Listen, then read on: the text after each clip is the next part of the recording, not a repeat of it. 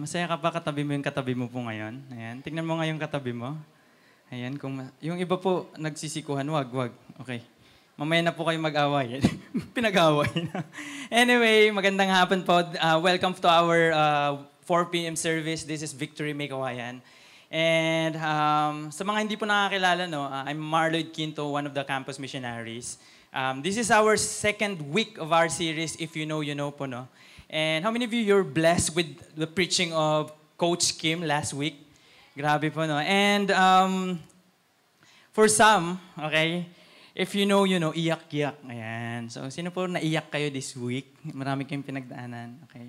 Wala. Ako lang. Ako lang yung pinagdadaanan ni nang ana. Kami lang po ang may... pin- Anyway, di ba? Pag, pag mayroon po tayong uh, IYKYK, uh, if you know, you know. And for for some, you, you know this, okay, sa mga Gen Z, Alpha Gen, or Millennials ba? Alam ba ng mga Millennials to? Oh, may FTW dati. Yung mga ano, abbreviation. May bago ngayon, mga FR, ano pa yung iba? For real, ayan. Pag FR, di ba? Ano ba? Ah, TFW, that Basta yun, that, that feeling well, yan. So, marami yan. And minsan, di ba, parang ah, um, ginaganito kayo ng mga anak nyo. And one of those is if you know, you know. And pag sinabi natin if you know, you know, hindi na, hindi na kailangang i-explain. Okay, pag nagkatinginan tayo, ayan. Ayan. So, alam nyo na. Ayan. So, ibig sabihin, um, there is something happening And pag nagkatinginan kayo, um, alam nyo na. Ibig sabihin, ah, hindi na kailangan explain. And, alright, sabi ko dito, ah, hashtag alam na this. Okay? Alam mo, at alam ko, at alam nating lahat. Okay ba yun? And hashtag gets. And um, this, this ah, church, no, lagi nating sinasabi every, every Sunday. Okay? Dalawa yung ginagawa natin. What is that? To honor God and make disciples. I hope na na malinaw sa atin yun. Honoring God is not just about a certain area of your life, hindi lang po about finances, but every area of your life. Honoring God. Okay? In your marriage, okay? How you raise up your child, in your workplace, wherever you go, you honor God.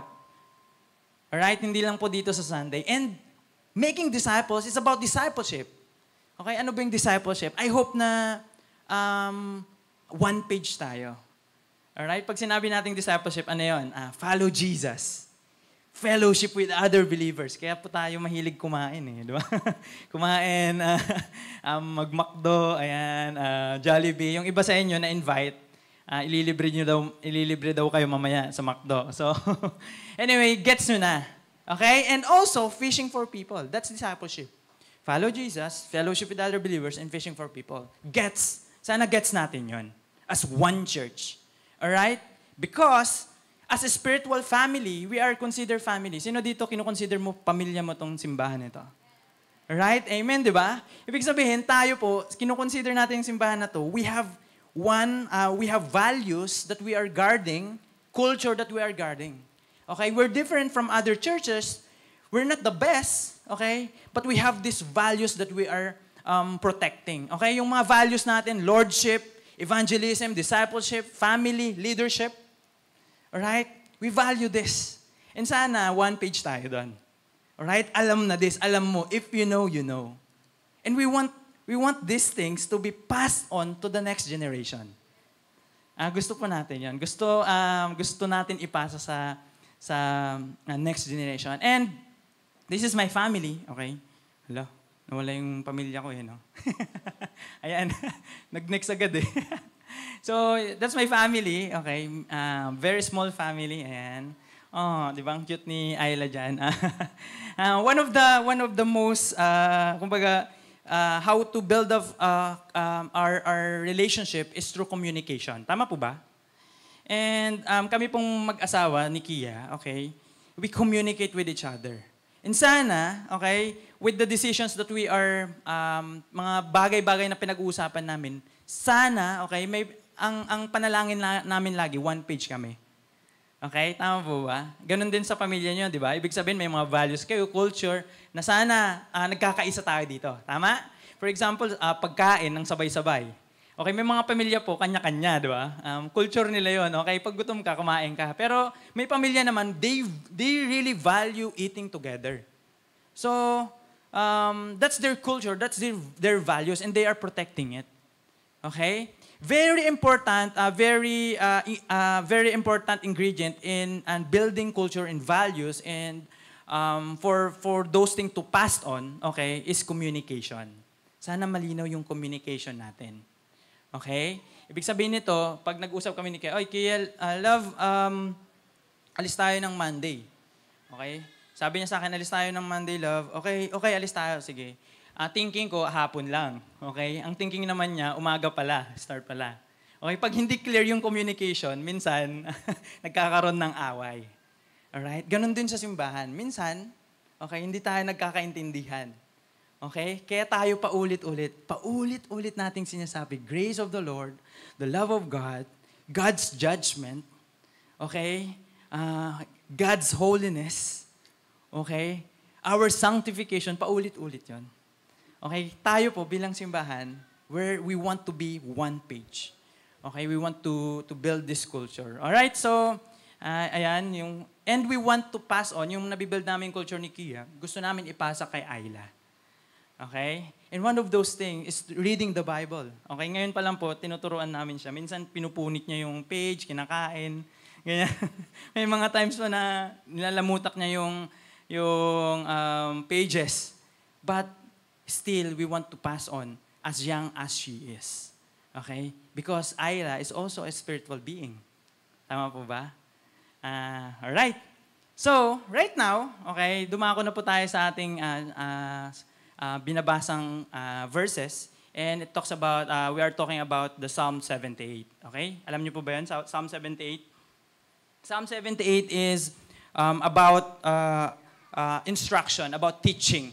Okay, this is this is authored by ASAP as soon as possible. Wow. Millennial eh, no? ASAP. Okay, si ASAP po, isa po siyang membro ng choir ni David. Okay, he authored 12 psalms. Okay? So, uh, yung psalm po na to, it's about instructing. That's why he is instructing the Israelites. Somehow, may gusto siyang may gusto siyang iparating sa mga Israelita. All right? Last week we talked about that. Okay? Chap, uh, verses 1 to 8. Tama po ba? Verses 1 to 8, we read that.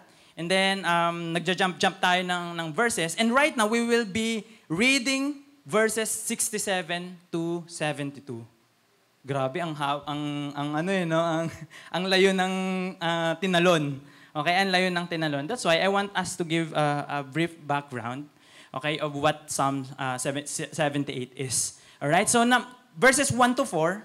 Okay, this is um, kumbaga, gaining the attention of the people of God. Sabi niya dito, give ear, O my people. Tama po? Ibig sabihin, makinig kayo. Guys, okay? Makinig kayo. This is, this is very, very important. Okay, this is very, very important. May sasabihin ako. I'm gonna be reminding you of the history of what God is doing, what God did in our, uh, sa mga fathers natin. Alright? And verses 5 to 8, teaching one generation to avoid the errors of, gener- of the previous generation. Okay, sinabi niya, binigyan na ng batas. Okay, binigyan na ng batas. And yet, those generation, past generation, they did not obey the law. Okay? And then, ang haba nito, Pastor ang haba nito. And then verses 9 to 11, preview and overview, losing the spiritual battle. Bakit? Kasi ganito yan, binigyan sila ng batas, okay, binigyan sila ng batas, and yet, they, they disobeyed. They disobeyed God. Why? Alam niyo po ba yung minsan, di ba, alam mo namang faithful si Lord? Sino dito alam mong faithful si God? That God will provide. That God will, will be with you. But there are times that fears creep in our lives.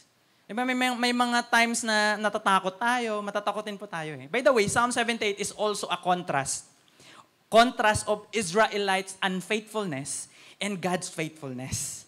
Okay, contrast to, di ba? So ito, itong part na to, sinasabi niya, um, uh, nagda-doubt pa rin kayo, nakita nyo na nga yung kapangyarihan ni Lord. Okay? Uh, this is, it's as if that may mga, may mga uh, bow sila or arrow, panlaban, pero ayaw nilang makipaglaban. Ganon yung mga Israelita. Ready na sila, pero parang ayaw nila, Lord, wag na, uh, atras na lang kami. So verses 9 to 11. 12 to 6, God brought uh, Israel out of Egypt through the sea and gave the people water in the wilderness. Di ba? Naalala niyo po yung hinati ni Noah? Yung dagat? Tama po ba? O, yung iba ganun, tama. Diba? Mali po yun, okay? Uh, si Moses po, di ba? si Moses, um, um, they passed through the, the, the, the, the Red Sea and then um, God um, uh, freed them from the slavery of Egypt. Okay, and gave, God gave them uh, not just water, pero even even manna to eat. All right, verses 12 to 16. And then, 17 to 20, Israel's stubbornness, rebellious response to God's wonderful works. You know what? God is, nung time po na to, nung time na that, that Israel is uh, in the wilderness, God is really protecting them. God has this pillar of clouds na nagsished po sa kanila sa umaga and pillar of, of fire. Okay? Sino po rito gusto niyo pong masunog, di ba? Set a fire. Set a fire, joke lang. Pero they are, they are, they are protected by, by the pillars of cloud and pillars of fire. Okay? And yet, they are hard-headed and yung heart nila, sobrang, sobrang bato pa din sa Panginoon. Alright? And that's why 25 to 20, 21 to 25, God's anger with the unbelief and mistrust of Israel. Alright? May mga namatay din po as they passed through, um, um, as they went through, okay, wilderness for 40 years. Ang dami pong namatay. In fact, that generation died.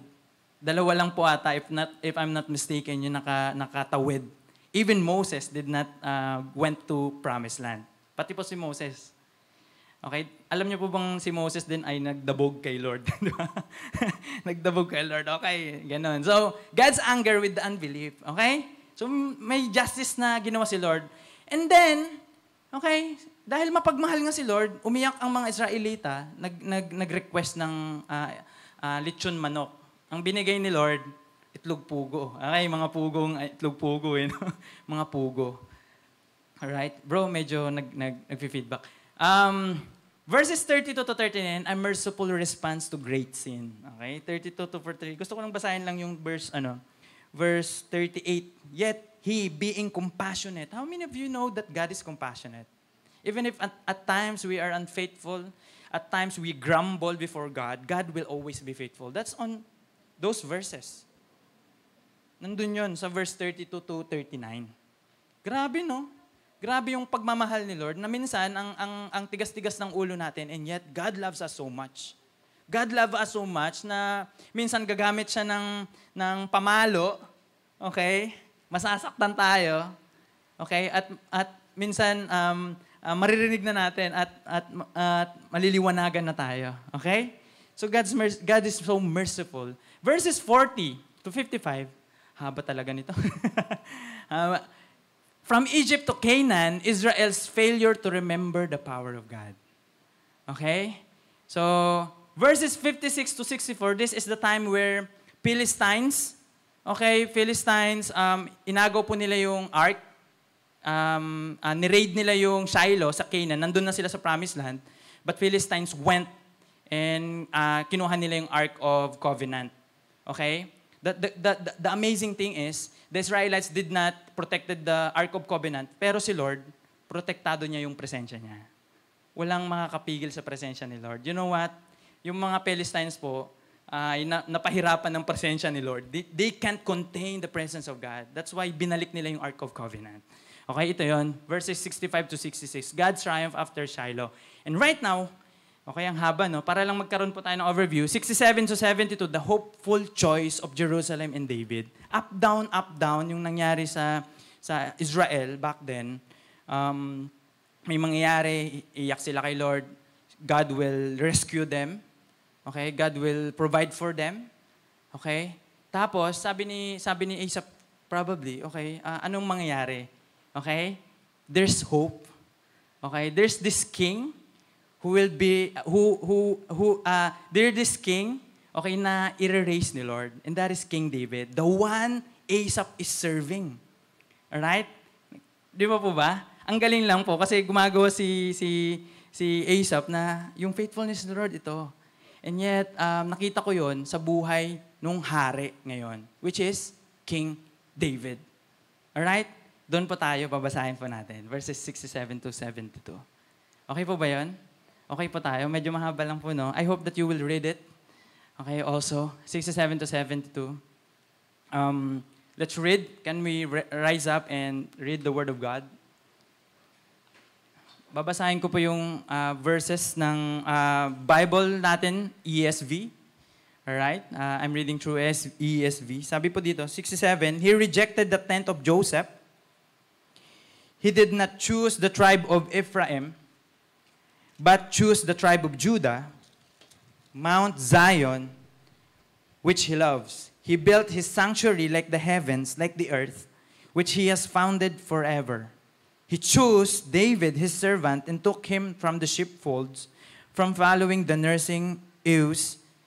He brought him to shepherd Jacob, his people, Israel, Israel, his inheritance. All right?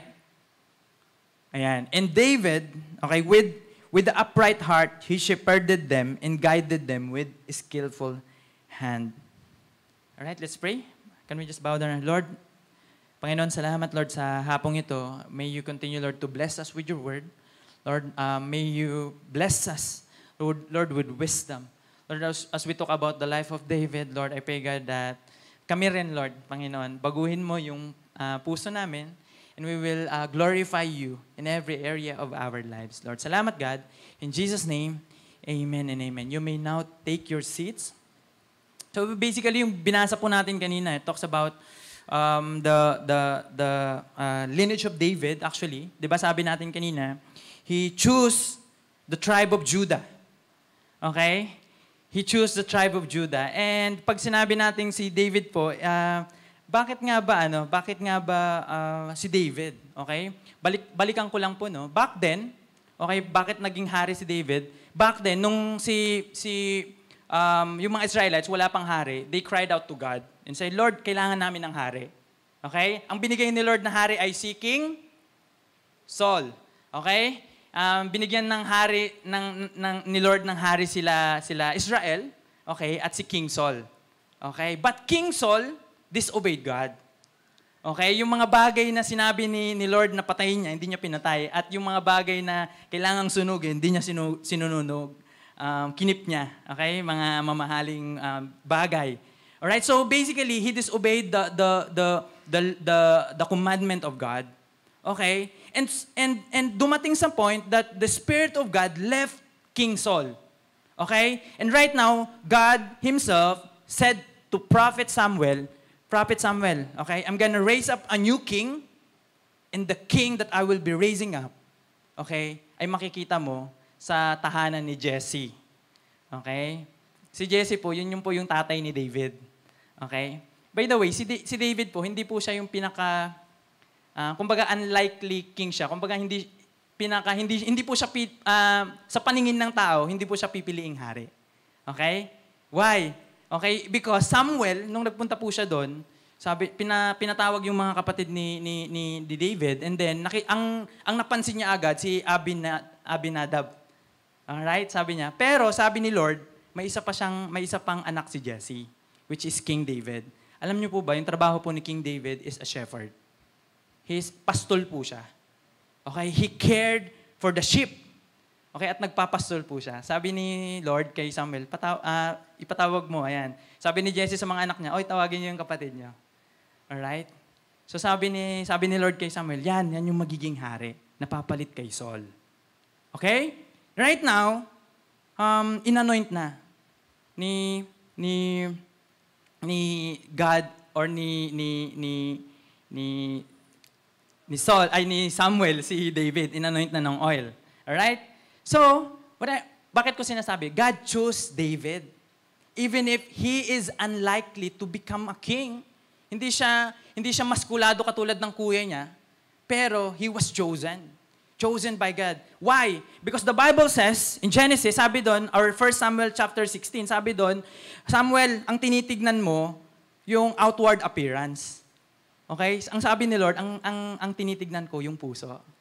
That's why, umpisa pa lang, David is a man, is a, is a man after God's own heart. Okay? His heart is to shepherd.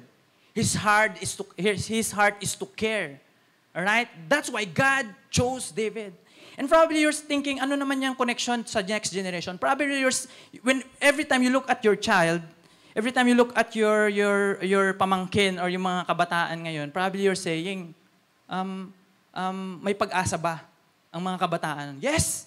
Just like David, who is probably, katulad po namin na dati lang po ay uuhugin at payatot at walang kaalam-alam sa buhay. And right now, we're not saying na alam na po namin ang lahat. Okay? Pero, we're learning through the Word of God. Our, our, our, um, uh, ang kailangan lang po natin gawin ay i- ibigay at ipakilala si Lord sa buhay nila, ng mga anak natin. Alright? God chose David. Why? Because of his heart.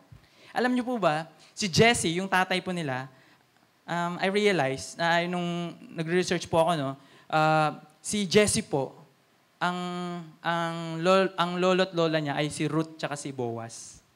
Okay? Si Ruth po tsaka si Boaz, lolo ni Jesse. Nakamag-anak ni David na lolot ano, sa tuhod pa basta 'yon. Anyway, so probably David knew the word of God. Not just that. Okay? Every time he go out shepherding the sheep, he's worshiping God. We want to raise the next generation. We want to raise a generation that worships God. We want to raise a generation that loves God. We want to raise a generation that honors God in every area of their lives. Grabe, no? Gusto po nating ma-raise, just like David, who worships the Lord. Amazing thing, na sabi ko Lord, uh, uh, alright, um, ano ba yung mga characteristic ni David? He's so humble. Humility. Okay? He's so humble. Okay, pag nung time po na inanoint ni, ni, ni Samuel si, si David, um, ang ginawa po niya, kung ako po yon inanoint at sinabi, Oy Lloyd, hari ka na. Okay, magiging hari ka. Siguro, naging siga na ako, di ba? Hari na pala ako, di ba? Um, comfortable na yung life ko, ayoko nang mag, magpastol. But you know what? David was so humble in his heart. He went back shepherding the sheep. Grabe yun. Grabe yun, right? Kung ako po yun, magiging mayabang na ako. Di ba? Parang, uy, ano, bata pa lang ako, hari na ako, di ba? That, the, the amazing thing is, pagdating po sa kingdoms, ang, ang kingdoms po ay hindi basta-basta binibigay sa hindi ka mag-anak. Alright? But because, okay, but because of God, God anointed David. Okay? From the tribe of Judah. From the tribe of Judah. Very important yon Kasi ang panganay po Ruben, um, si Simeon, tsaka Levi, yung mga mag- tatlo, panganay. Pang-apat po si Judah.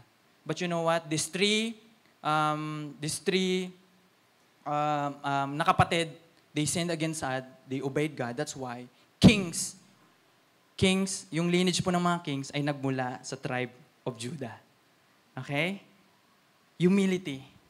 David was so humble enough and say, Lord, I'm gonna, I'm gonna, I'm gonna worship you with my work, which is uh, tending the sheep. Saan natin yun makikita? Ayan. He chose David, his servant, and took him from the sheep pens. From tending the sheep, he brought him to be the shepherd of his people, Jacob of Israel, his inheritance. Grabe po yun. Right? Tending the sheep. What amazing is, um, may dalawa pong klase ng, ng shepherd probably. There's this shepherd that don't care about the sheep. Okay, may tawag po sa kanila hardmen. Hinire lang sila. Minsan may mga uh, may mga may mga beast or mga anong tawag prey tsaka predator, okay? May mga predator po yung mga tupa. Tapos siyempre dahil hardmen lang sila, takot sila parang ayaw nilang ibu- ibuwis yung buhay nila. But you know what? David being a shepherd, kaya niyang ibuwis yung buhay niya para sa kanyang mga tupa. In fact, you know this story. Di ba? Um, he, he, he fought beast, okay? Bears, okay? Yung mga oso. That time, uh, pinapatay po niya. Probably lion, okay? Na mga uh, predator ng mga binabantayan niya. Why? Why? Because he's worshiping God through that. He knows and he knew who God is in his life. Alright? Hindi po siya takot. Now, because of that, grabe yung puso niya mag-alaga, God chose him to be the shepherd of Israel. Grabe yun, no? How many of you want to be a shepherd? Ah, okay lang po ba sabihin ko po to? Minsan, akala po natin yung shepherd po dito is mga pastor lang. Mga, mga staff lang or missionaries lang. You know what? We can be shepherd of our church by protecting one another, loving one another, praying for one another. You can be a shepherd. And that's my prayer for all of us. For, for lahat po tayo. Ngayong, ngayong hapon. That we, have, we, we can have this. Lord, teach us how to, to shepherd your people how to love one another. Minsan ang hirap pong mahalin yung bawat isa. Kasi po mga salanan tayo, may kiskisan. You know what? But I want, I love this. Tending the sheep, tapos naging shepherd of God's people. Wow! Amazing. And my prayer is this, for us to have a heart of a shepherd. Loving one another. Ako po, no, uh, sa pamilya ko, syempre, ipaglalaban ko yung pamilya ko. Sino po rito, ipaglalaban mo yung pamilya mo hanggang patayan, di ba? Tama po, di ba? Uh, lalo na yung mga fathers, di ba? Talagang pag nasaktan yung anak or yung wife, di ba? Kailangan, kailangan magbayad sila. di ba? Ganon din tayo sana. When it comes to our spiritual family, when it comes, when, when, when people are taunting God, when, when, when the enemy is taunting our God, sana protektahan din po natin. Yung bawat isa, protektahan natin yung glory in the Lord. Alright? Our, yung kaaway po natin ay hindi isa't isa or tao, pero kaaway natin is against principalities of this world. Okay? Heart of a shepherd. Hiningal ako. He served selflessly. David served selflessly. Um, uh, way back, nung time na yung Philistines po kaaway ng mga Israelites, tama? Tapos yung mga kapatid ni David po, mga, mga sundalo din po sila ni Saul. Okay, may one time, head to head. Tama ba? Head, uh, face to face with the Philistines. Tapos may lumabas na higante. Kilala niyo po ba si yung giant? Okay, si? Sino po? Gulayat. Ayan. Si Gulayat po ay isang Filistino. Okay, at at tinotont niya ng ilang araw na 40 days if not if I'm not mistaken, yung yung yung God ng Israel. Yan ba yung God niyo? Di ba? Uh, totoo ba yung ganyo? Eh, walang makakapigil sa akin. And, and that time, Jesse, inutusan ni Jesse si David, sabi niya, anak, puntahan mo nga yung mga kapatid mo doon sa war, sa, sa, sa war kasi uh, dalhan mo ng pagkain. Wow, di ba? Food, di ba? um, uh, siya yung mag, magbibigay ng food. And um, sumunod lang siya.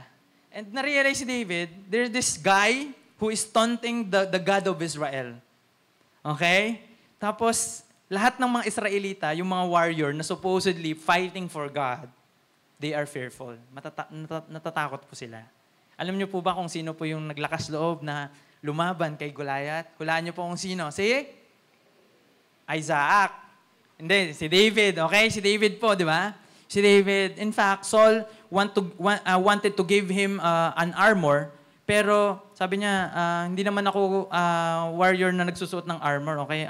I don't want to, to, ayaw ko niyan, okay? Hindi ako makakagalaw.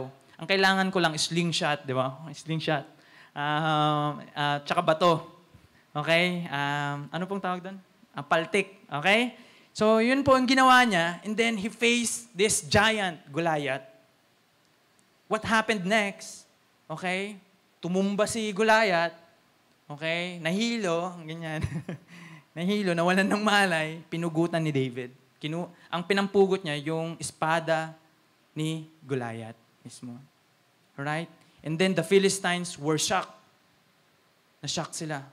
Nagulat sila, nagtakbuhan sila. He served selflessly. And what serving selflessly, minsan mahirap to kasi it takes sacrifices. Nowadays, we don't talk about sacrifices. 'Di ba? Uh, minsan din na natin pinag, pinag uh, ang laging ang laging tanong natin, anong anong makukuha ko diyan? Tama po ba? You know what? Raising the next generation, it takes sacrifices. Mahirap. Ngayon lang po namin, no, 8 month old pa lang si Ayla.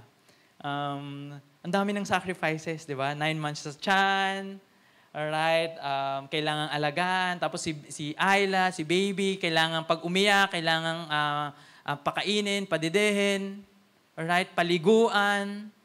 Okay? Sacrifices. Why? Because we love. We love this child. And I hope in my prayer is that we love not just our children, but we love the next generation. We will love one another. Serve selflessly. David served selflessly. Um, sobrang hirap nun. Minsan gawin. Tama po ba? Why? Minsan pagod ka na. Minsan uh, nahihirapan ka sa work, tapos may pinagdadaanan ka rin. Alright? Minsan walang-wala ka, pero kailangan mong bigay, magbigay. Tama po ba? Right? Mahirap. That's why we need the grace of God. That's why we need the Word of God continuously encouraging us every single day. We need the Word of God. Um, we, uh, alam niyo po ba, we, we, we serve selflessly. Uh, we are serving the next generation. Why? Alam niyo ba kung, kung paano ma-eradicate yung corruption sa bansa po natin? Paano? Right? Through preaching the gospel to the next generation. Alright? Yun po yung gusto natin. Preaching to them who God is. Who really God is. Um, serve selflessly. Alright? So, ay, ayan. One thing pa na gusto ko kay David is this, honesty and integrity. Si, si David po, hindi po siya perfect naman. Alam niyo po ba, nung uh, time na uh, um, hari na siya, may incident that he was so devastated. Why? Because he sinned against God. Okay, pinapatay niya yung best friend niya, si Uriah. Tapos yung asawa ni Uriah, um, kinuha niya. Ah, kinuha niya, which is Bathsheba. Alright? But one thing I love about David is that he's so honest before God. He's so honest before God. Sabi niya kay Lord, Lord, I sinned against you.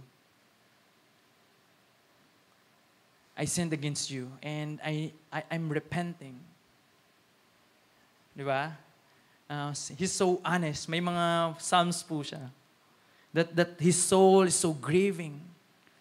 Right? Minsan po, tayo, no? Um, tayong mga matatanda na. Kabilang na ako, eh, no? Minsan, uh, kapag nagkamali tayo, ang hirap aminin na nagkamali tayo. Tama po ba?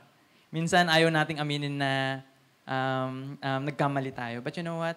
I'm, I want to encourage us. All right? Number one, be honest with God. Be honest with God. Lord, uh, why? Because we want to pass this to the next generation. And be honest then. Minsan may mga tanong yung mga next generation we don't know.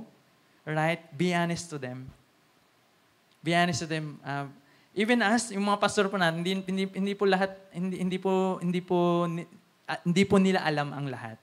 Okay? We don't claim that we know everything. But be honest with God. Be honest with, with ourselves. Be honest with one another. The integrity of David's heart was intact, not because of his own good works, but because this God that he is worshiping, okay, sobrang lalim po ng pagkakakilala niya. Alright? Honesty and integrity. Um, David shepherded them with integrity of heart, with skillful hands, He led them. You know what? I, when I, uh, as I was reflecting this verse, Asa probably uh, thinking about the hope. Diba? Hoping na dami nangyari sa bansa namin. At, at kaming mga Israelita, Israelites, we easily forgot what God did to our nation. Alright? Probably the same thing with us as a church. Minsan nakakalimutan natin yon. But you know what? Looking at this verse, it, it speaks of in, uh, if, it speaks of hope to the nation of Israelites. There's this king, okay? There's this David that shepherded them, and not just shepherding them, he loved them so much. He cared for the nation of Israel. Integrity of the heart of David was intact. With his skillful hands, he led them. He don't want other nations to conquer them. He protected them. All right? But I realize, as as we end, no, as I land, uh, can I uh, can I call on the uh, music team or keyboardist? With skillful hands, na-realize ko lamang po, no, yung paglilid po ni David, okay, um, or si Asap po, there's this hope of Asap because of David. Kasi nakita niya how David worshiped the Lord. But you know what I realized? Si David po, okay, yung hope po niya ay nasa Panginoon.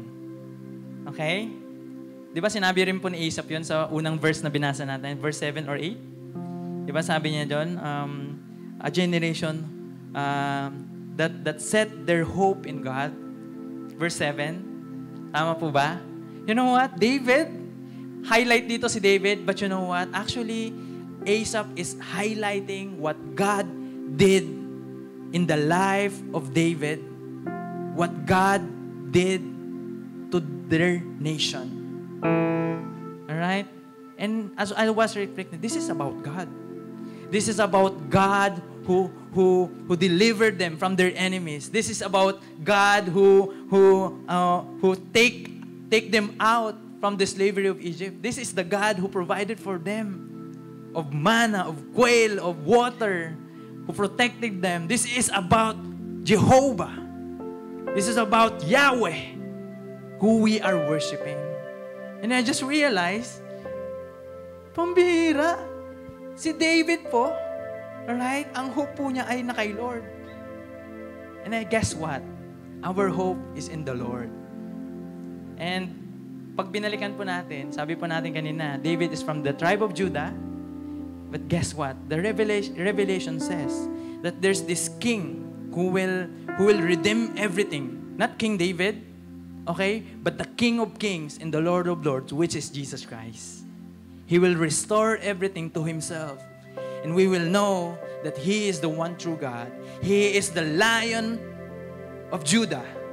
He is also the Lamb who sacrificed His life for all of us. Grabe, no? Ibig sabihin pala, si David, he is hopeful to the coming of the Messiah. To the coming of this Jesus one day napupunta siya rito at i-redeem niya tayong lahat na makasalanan. Tayong lahat na nag-disobey sa Kanya. And we will, He will show us His grace, His love, and mercy, His forgiveness. And one day, you and me will go to heaven with Him. Alright? Can we just uh, stand up as we worship God?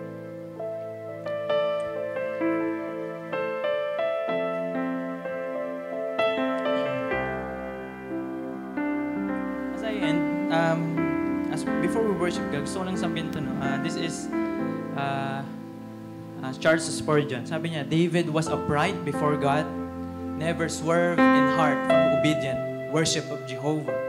Whatever faults he had, he was unfeignedly sincere in his allegiance to Israel's superior king. Grabe to. Kilala niya kung sino yung tunay na king. Hindi siya, pero Israel's superior king. He shepherded for God with honest heart. Wow. Wow. Can you just, can we just give God a clap of praise?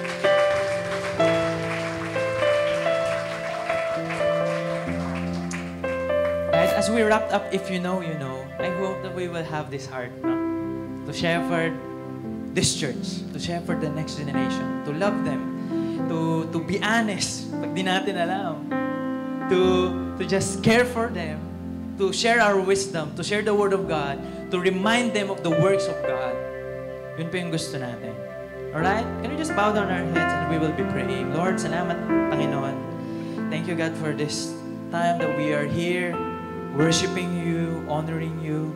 Lord, I pray and declare that, that you will be using us to make a dent to our generation, to make a dent to the next generation, that we will never ever uh, glorified ourselves or the church, but we will be glorifying you for the rest of our lives. You and you alone, all glory belongs to you, our Lord Jesus. And Lord, we pray that fire will just burn in our hearts. Lord, even, even there are times, Lord, that we are fearful. Lord, set that little fire and make that fire, little fire, spark, burns for the lost, for the students, for our families that don't know who God is, don't know who you are.